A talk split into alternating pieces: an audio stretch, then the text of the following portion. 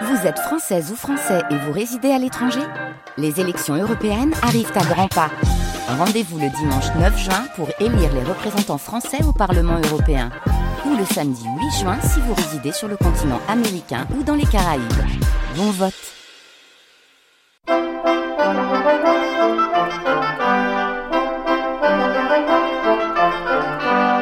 Les nuits de France Culture. Une mémoire radiophonique.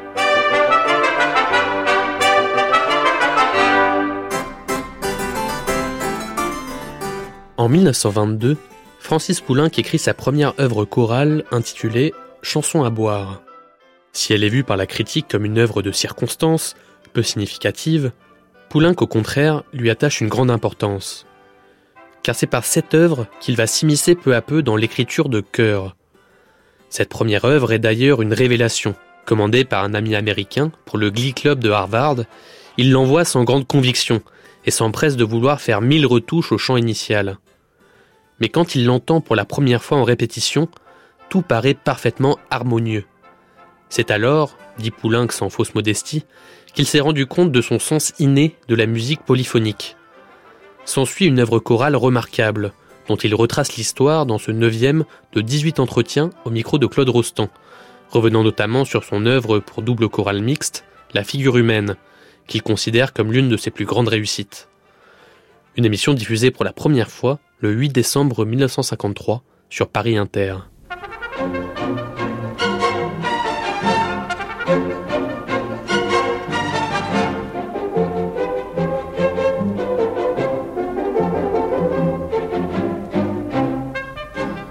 La radiodiffusion française présente Entretien avec Francis Poulenc. Propos recueillis par Claude Rostand.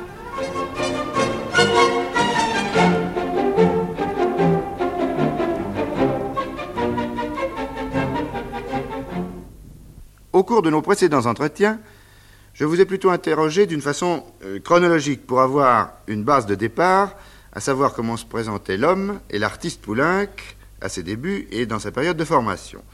Nous sommes maintenant à peu près en possession de tous ces éléments de base. Si vous voulez bien vous y prêter, je crois qu'il faudrait maintenant changer un peu de tactique ne plus tenir compte de la chronologie, mais procéder au contraire par genre, pour ce qui est des œuvres des différentes périodes de votre euh, maturité.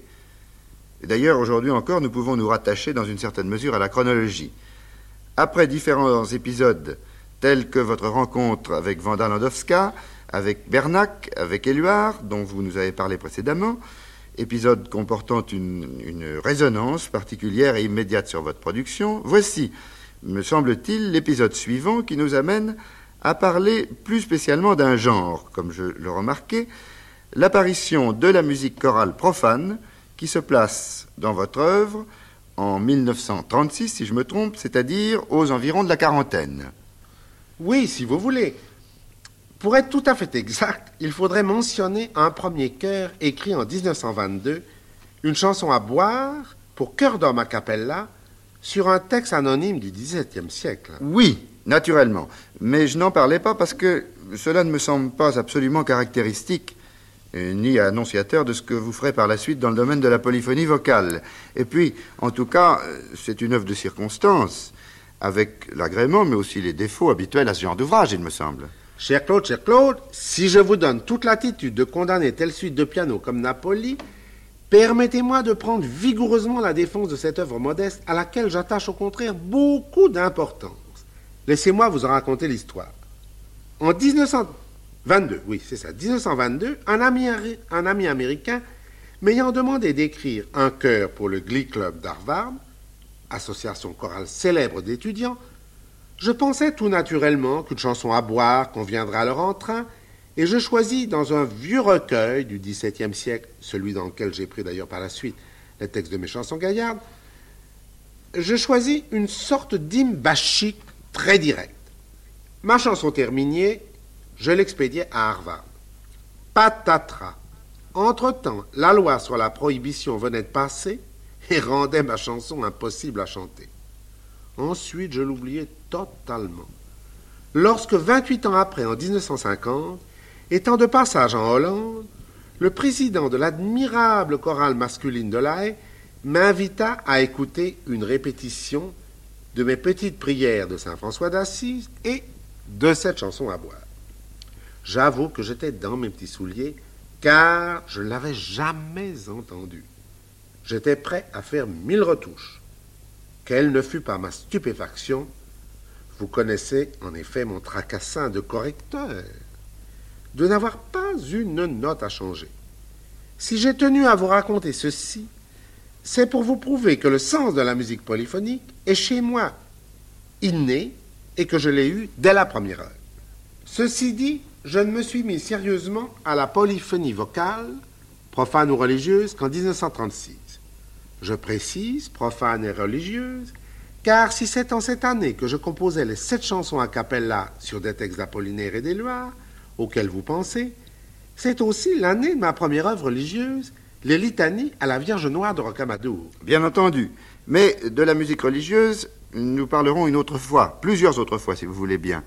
Aujourd'hui, je voudrais que vous me parliez de votre musique chorale profane. Et d'abord, comment vous êtes venu subitement à la musique chorale tout court, genre qui devait devenir par la suite une de vos activités principales, et pour lequel vous avez, dès le début, montré des dons que vos ennemis même ne songent pas à vous disputer, je crois. En dehors de l'occasion un peu exceptionnelle et provisoirement sans lendemain de la fameuse chanson à boire dont nous parlions, étiez-vous préparé d'une façon quelconque, fortuite ou volontaire, à la polyphonie vocale? Est-ce le hasard d'un texte rencontré? Est-ce une détermination soudaine, un instinct secret, un projet longuement couvé, etc. Une œuvre naît, vous savez, une œuvre naît souvent d'un ensemble de circonstances. C'est précisément ce qui s'est produit pour les sept chansons sur des poèmes d'Apollinaire ou d'Éluard. En mars 1936, j'avais assisté chez la princesse Edmond Polignac à plusieurs exécutions de motets de Monteverde par l'ensemble vocal de Nadia Boulanger. Possédant l'édition complète des œuvres de Monteverde, rentré chez moi, je relisais avec passion ces merveilles polyphoniques. À la même époque, une remarquable chorale d'amateurs, les chanteurs de Lyon, sous la direction du regretté Bourmauque, me sollicitaient, par l'intermédiaire de leur président, mon ami le professeur André Latarget, d'écrire quelque chose pour eux. Un volume d'Éluard, La vie immédiate, venait de paraître quelque temps avant, et j'étais dans l'émerveillement. Un poème, belle et ressemblante, m'envoûtait. Vous entendez bien, Claude, m'envoûtait littéralement. D'ailleurs, il est si beau, écoutez-le. N'ai pas un grand talent de lecteur, mais enfin, je vais tâcher quand même de bien le lire. Un visage à la fin du jour, un berceau dans les feuilles mortes du jour, un bouquet de pluie nue, tout soleil caché, toute source des sources au fond de l'eau, tout miroir des miroirs brisés, un visage dans les balances du silence, un caillou parmi d'autres cailloux pour les frondes des dernières lueurs du jour, un visage semblable à tous les visages oubliés. J'avais d'abord pensé en faire une mélodie, mais l'accompagnement au piano ne pouvait que l'alourdir. J'eus l'idée alors de faire chanter ce poème a cappella, et ce fut le début de cette chanson. Les poèmes d'Éluard étant plutôt statiques, j'ai ajouté deux poèmes d'Apollinaire plus légers et rythmiques, La Blanche-Neige et Marie.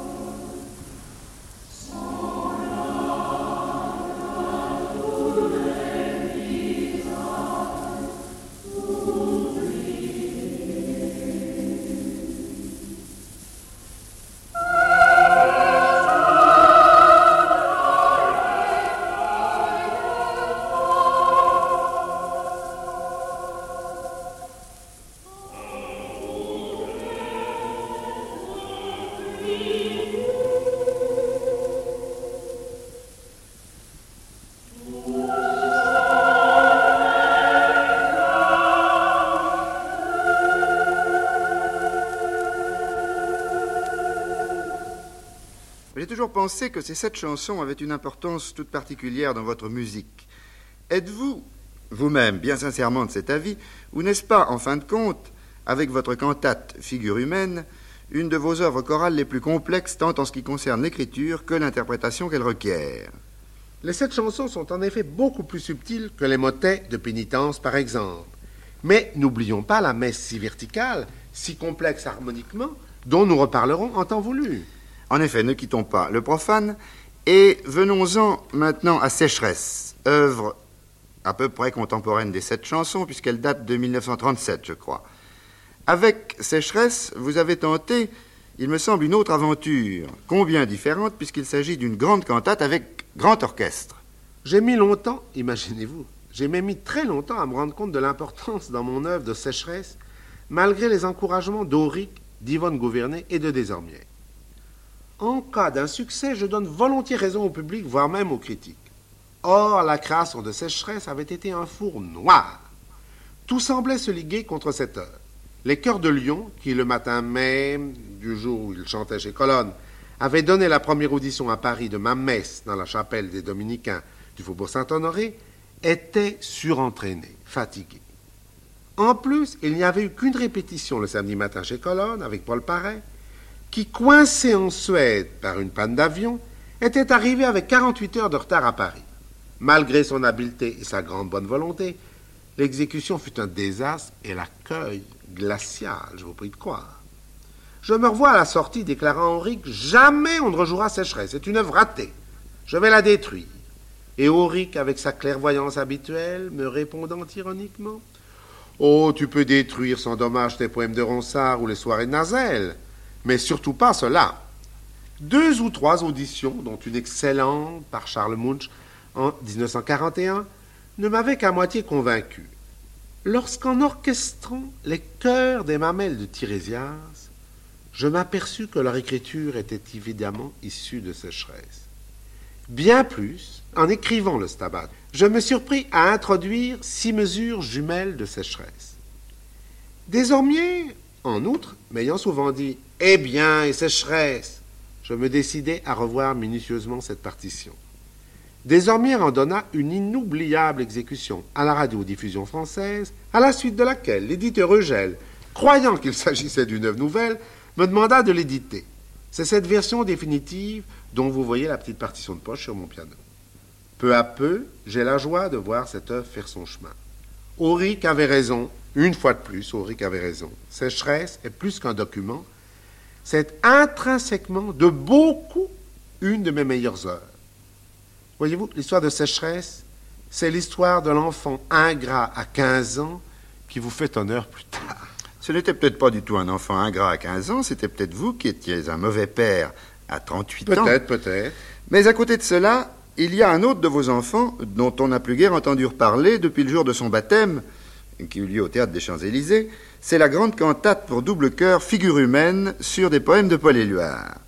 Des poèmes d'ailleurs d'une pure et surtout d'une authentique beauté, ceux-là, vous m'accorderez le droit de faire cette petite différence entre ce texte et celui de Sécheresse. Évidemment. Vous en étiez fier de cet enfant-là, et à juste titre selon moi. Je crois que c'est une des œuvres de grande envergure où vous êtes le plus à l'aise et où nous trouvons à côté d'un travail de rédaction, d'écriture extrêmement voulu, extrêmement recherché, fouillé, subtil, complexe, etc., où nous retrouvons l'impression, tout de même, malgré tout cela, d'une spontanéité totale. Peut-être une de vos œuvres jaillit avec le plus de sincérité, le plus de naturel, et cela sans la moindre formule conventionnelle, une de celles où il y a dans la conception et dans la réalisation le plus de personnalité poulain qu'à l'état pur, si j'ose dire. Or, on ne l'a jamais donnée depuis cette fameuse première audition.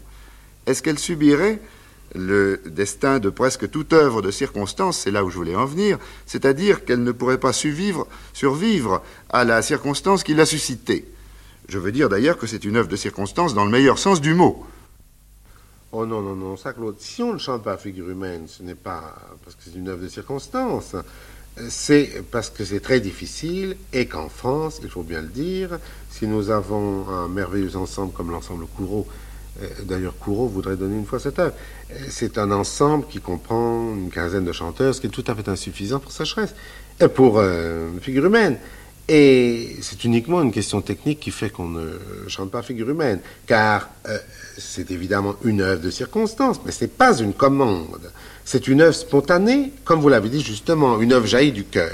J'ai d'ailleurs pour figure humaine une tendresse toute particulière, et qu'est-ce puisque c'est un jour de modestie, euh, je, me permets de vous redire que si ça n'était pas si difficile, on chanterait tout le temps. Voici d'ailleurs quelle est l'histoire de figure humaine. Pendant l'occupation, quelques privilégiés dont j'étais, euh, nous avions le réconfort de recevoir au courrier du matin de merveilleux poèmes dactylographiés, en bas desquels, sous des noms d'emprunt, nous devenions la signature de Paul Éluard. C'est ainsi que j'ai reçu la plupart des poèmes de Poésie Vérité 42. Durant l'été 43, j'avais loué à Beaulieu-sur-Dordogne deux pièces, avec un piano, disait la chance, mais quel piano Parti pour composer un concerto de violon pour Ginette Neveu, je ne tardais pas à abandonner ce projet. L'idée d'une œuvre secrète qu'on pourrait éditer, préparer clandestinement, pour la donner le jour tant attendu de la libération, m'était venue à la suite d'un pèlerinage votif à Rocamadour, tout proche de Beaulieu. Je commençais dans l'enthousiasme figure humaine que j'achevais à la fin de l'été. Mon éditeur et ami Paul Roire accepta de publier cette cantate sous le manteau, et c'est grâce à cela que dès la libération, on a pu envoyer la musique à Londres. De sorte qu'avant la fin de la guerre, en janvier 1945, sous la direction de Leslie Woodgate, les chœurs de la BBC ont pu en donner une première audition. Grâce à l'ambassadeur d'Angleterre à Paris, son Excellence Duff Cooper, j'avais pu prendre place à bord d'un avion militaire anglais et assister aux dernières répétitions et à la première.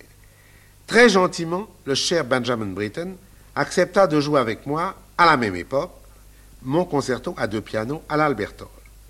Qu'on imagine, après quatre ans d'occupation, mon bonheur de revoir l'Angleterre, à laquelle je devais, grâce à Stravinsky, mon premier éditeur Chester, et mon plus fidèle public en Europe avant 40. Mais vous avez dit que c'était une œuvre d'une exécution très difficile. Or, pourquoi avez-vous écrit, justement, Figure humaine pour double cœur à cappella, qui, ce qui ne fait qu'augmenter cette difficulté? Ah, mais ça, Claude, ça, j'avais une idée extrêmement précise. C'est que L'adjonction d'un orchestre aurait rendu l'œuvre beaucoup plus aisée, évidemment. Mais, croyez-moi, ce n'est pas par goût de la difficulté que j'ai choisi cette formule, mais parce que je voulais que cet acte de foi puisse s'exprimer sans le secours instrumental par le seul truchement de la voix humaine. D'ailleurs, j'ai confiance dans l'avenir. L'art choral se développe dans le monde entier à une vitesse surprenante Songez donc que lorsqu'en 1938 on a donné la première audition de ma messe à Paris, un chef de chœur français, pourtant bon musicien, avait déclaré cette œuvre inchantable. Aujourd'hui, on chante cette messe partout, et l'hiver passé, 37 chorales américaines l'ont fait entendre aux États-Unis. Évidemment, ces figures humaines étaient écrites en latin, cela faciliterait sa diffusion internationale. Malgré tout, je vous le répète, j'ai confiance dans l'avenir. Lorsqu'on connaîtra mieux toutes mes œuvres chorales, profanes et sacrées, on se fera alors une image exacte de ma personnalité, et on verra que je ne suis pas uniquement l'auteur léger, d'ailleurs pour moi ce mot léger n'a rien de péjoratif, des biches et des mouvements perpétuels. Nous pourrions peut-être en convaincre nos auditeurs en écoutant votre petite cantate sur précisément les poèmes d'Éluard, Un soir de neige.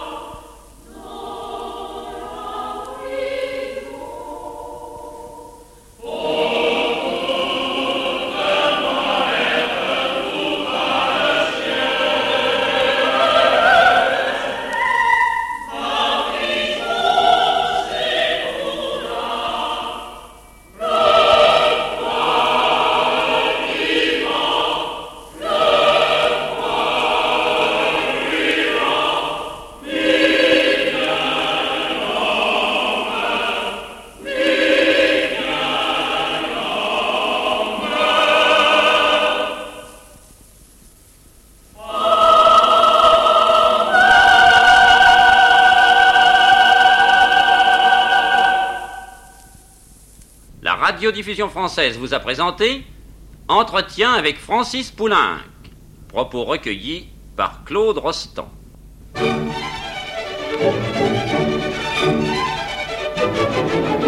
C'était le neuvième de 18 entretiens avec Francis Poulenc, diffusé pour la première fois le 8 décembre 1953 sur Paris Inter. À suivre.